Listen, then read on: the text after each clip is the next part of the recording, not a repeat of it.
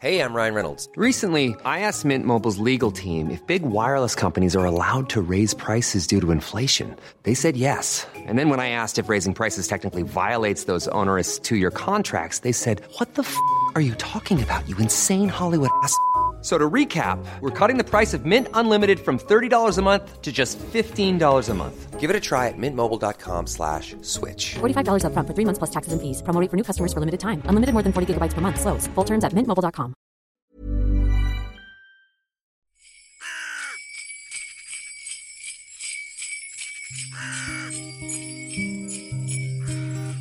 There were three ravens sat on a tree.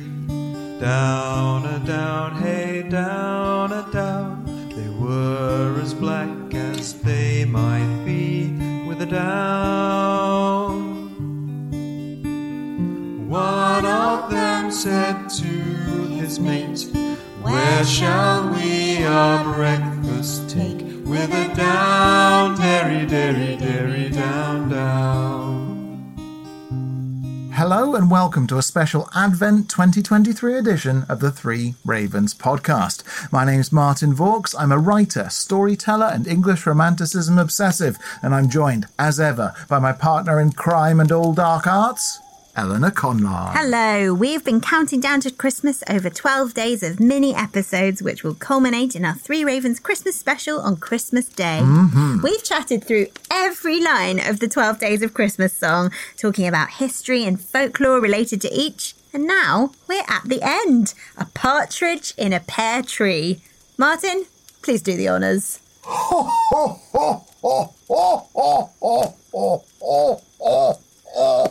Oh! Wow, well done. He has gone slightly pink. Ah.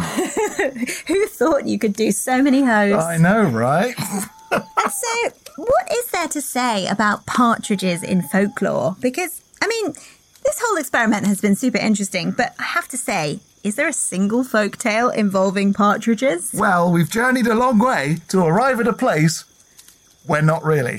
Oh. You'd think there would be, what with the whole song ending on partridge in a pear tree. But there's only really two significant partridges in storytelling that I could find, one of which we've already encountered. We have? Yeah, well, remember when we were talking about six geese a laying and I retold some bits of the life of Daedalus, mostly in the context of his son Icarus? I do very well. Well, in which case, you might remember Perdix, Daedalus' nephew, who, early on in the story, Daedalus chucks off his roof out of jealousy. Yeah, that sort of kicks the whole drama off because Daedalus is afraid of being caught for murder, so that's why he flees Greece. Well, the myth has it that Daedalus never actually goes to check on the body of his nephew, which could have saved him a lot of grief, as rather than Perdix plummeting to his doom, the goddess Athena takes mercy on Perdix and transforms him into a partridge. Really?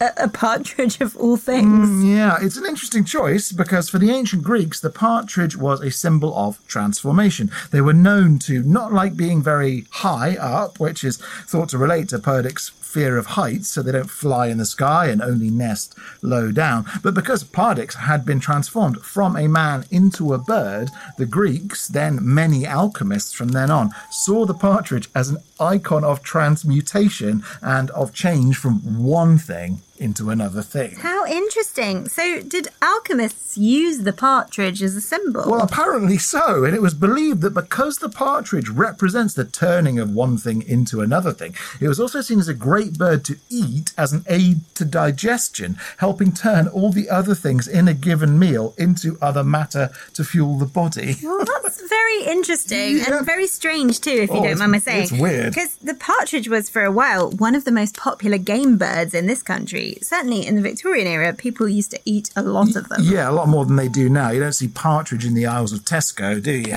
Not that I can think of. and you mentioned another partridge story. Yeah, this one comes from the New Testament Apocrypha, so books of the Bible not included in the official Christian canon. This one comes from the Acts of John, the John here being John the Evangelist. And what does John the Evangelist have to do with a partridge? Well, So it said one day John is sat having a rest out in the wilderness in between, you know, acts of evangelism when a partridge lands at his feet. So John, being a pretty chilled guy, picks up the partridge, which seems to like him, and he just starts sort of stroking the partridge. This is not what I expected. So there John is, stroking his partridge, when up comes a hunter wielding a bow. The hunter introduces himself, and so does John, but the hunter can't take his eyes off the sight of this great prophet sat on a log stroking a partridge. So the hunter asks, Why is such a great man like you, a prophet, a philosopher, you know, a wise man, occupying yourself with such a simple amusement?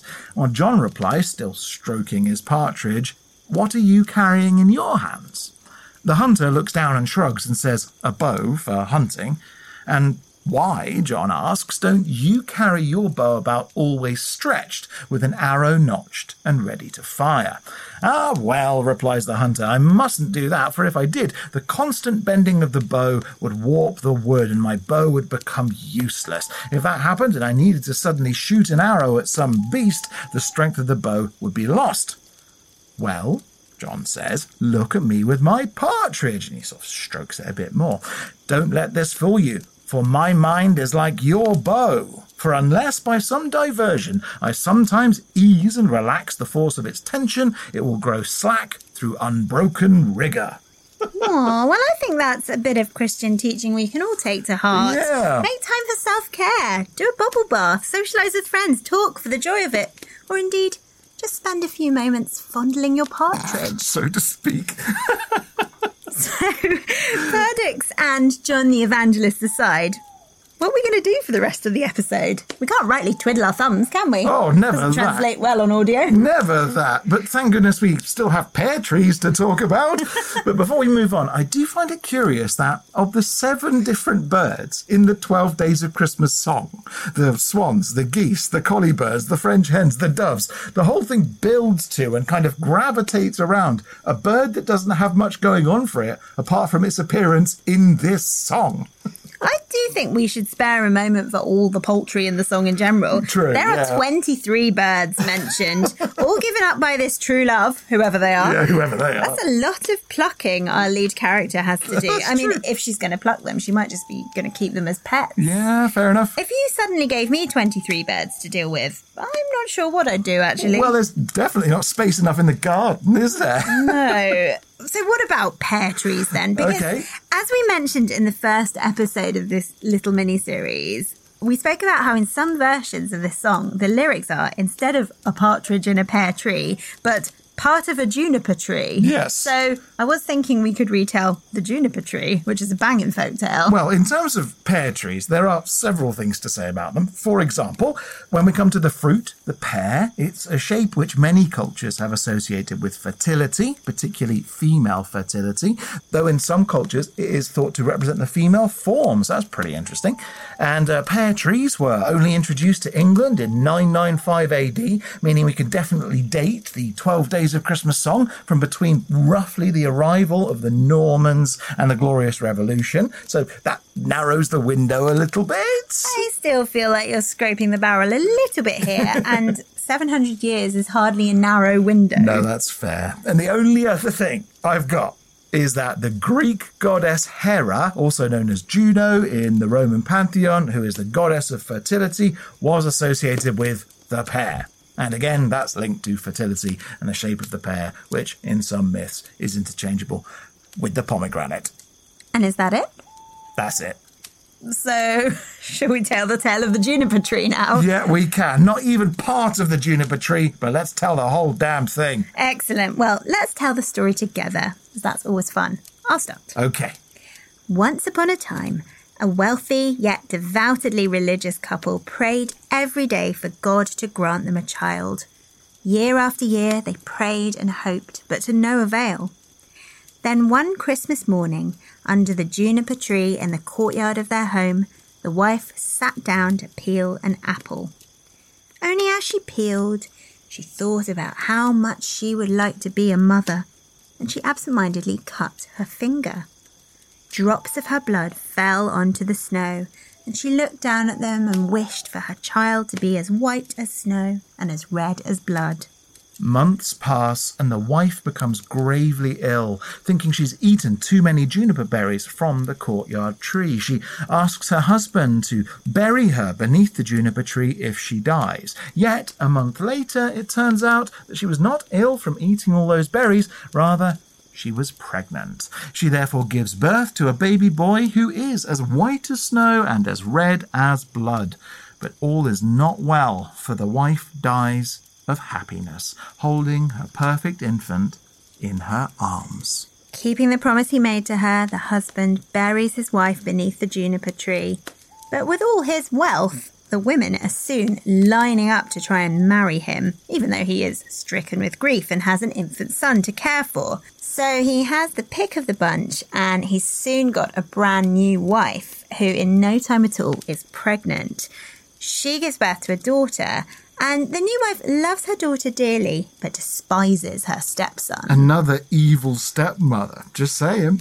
True. Still, this particular stepmother is a real rotter. She's endlessly cruel to her stepson, thinking to do away with him once and for all and make her daughter the heir to her husband's vast fortune. So one day, the stepmother shows her children a chest full of apples she's bought. She gives her daughter the pick of the bunch and she leans in, inspecting them, and takes one, skipping off to enjoy it elsewhere. But when the stepson leans in to look at the apples, the stepmother slams the chest closed once, twice, thrice, over and over again, only stopping once the boy's head has been cut clean off and he's left stone dead. The stepmother then scoops the head up and binds the boy's body from head to toe in bandages, propping his corpse in a chair in the courtyard with an apple in his lap. The daughter then approaches her brother and, thinking it's all a game, she asks him to give her the second apple. He doesn't say anything, but her mother suggests that she boxes her brother's ears to teach him a lesson. She does this, and of course, his head rolls off, making the young girl believe that she's killed her brother and flee in terror. Now, the mother then takes the boy's body, cuts all the meat from his bones, and cooks him up as blood soup and black pudding, which she serves to her husband for dinner. When the husband asks where his son is, the wife says he's gone to stay with his mother's side of the family. The husband duly gobbles up the special dinner his wife has made for him, thinking it absolutely delicious. Meanwhile, the little sister gathers up the bones from the kitchen and buries them beneath the juniper tree, wrapped in a handkerchief. Time passes, but one Christmas morning, a mist billows out from the juniper tree and a beautiful bird flies out. The bird is the son, reborn, and it visits the local townspeople and sings about how it was so brutally murdered by the stepmother. And the goldsmith, shoemaker, and miller are so enraptured by the bird's song that they offer the bird a gold chain, a pair of red shoes, and a millstone to thank it for offering them such beautiful music. The bird then flies home, where it gives the gold chain to the father, the red shoes to the sister, but the millstone it saves for a greater purpose. For the stepmother, whose rage at the son is still not quelled by the boy's death, continues to storm about the house as if haunted, and as she stamps and rages, she goes outside into the snow to get some relief. Flying high above her, the bird then drops the millstone onto her head, killing her instantly. And just like that, in a swirl of smoke and flames, the bird transforms back into the son, emerging from the juniper tree to reunite with his family, enjoy Christmas lunch, and live happily ever after. Oh, that's a good one, isn't it? Oh, it's great. I love the combination of horror, birds, cannibalism, Christmas. It's one of those stories that has a bit of everything. It really does. And that brings us to the end of our Advent journey. Or does it? Yes, well, the eagle eyed amongst you may have noticed that we finished our 12 days of Christmas a day early. And that wasn't just us getting it wrong, it's for a good reason. Yes, indeed so. So, quite a few people asked us if we'd be doing a ghost story for Christmas. And we didn't think it right to do a Christmas special with a ghost story baked into it. Christmas Day is a bit more rosy cheeked than that in our minds. So, the Christmas special coming out on the 25th will be all about the history and folklore of Christmas with a suitably cheery story to go with it. But as you know, if you listen to Three Ravens, we do love a ghost ghost story. Mm-hmm. So for Christmas Eve, Martin is going to tell a longer Christmas ghost story he's written. And if you're minded to be spooked on Christmas Eve, then believe you me, this one will tick those boxes. It's so long that we're not really going to do any chat around it. I'm just going to read it. But that will come out tomorrow for those who want to be scared. And otherwise, we'll be back on Christmas Day with our Three Ravens Christmas special. I'm so excited. Me too. Do you think we'll have been good enough for Santa to bring us presents? I hope so, but only time will tell, I suppose. Well, in the meantime, while our partridge is flapped off that way, we'll go this way. and remember, don't whistle till you're out of the woods. God sent every gentleman, such hounds, such hawks, and such leman, with a down, derry, derry, derry, down, down.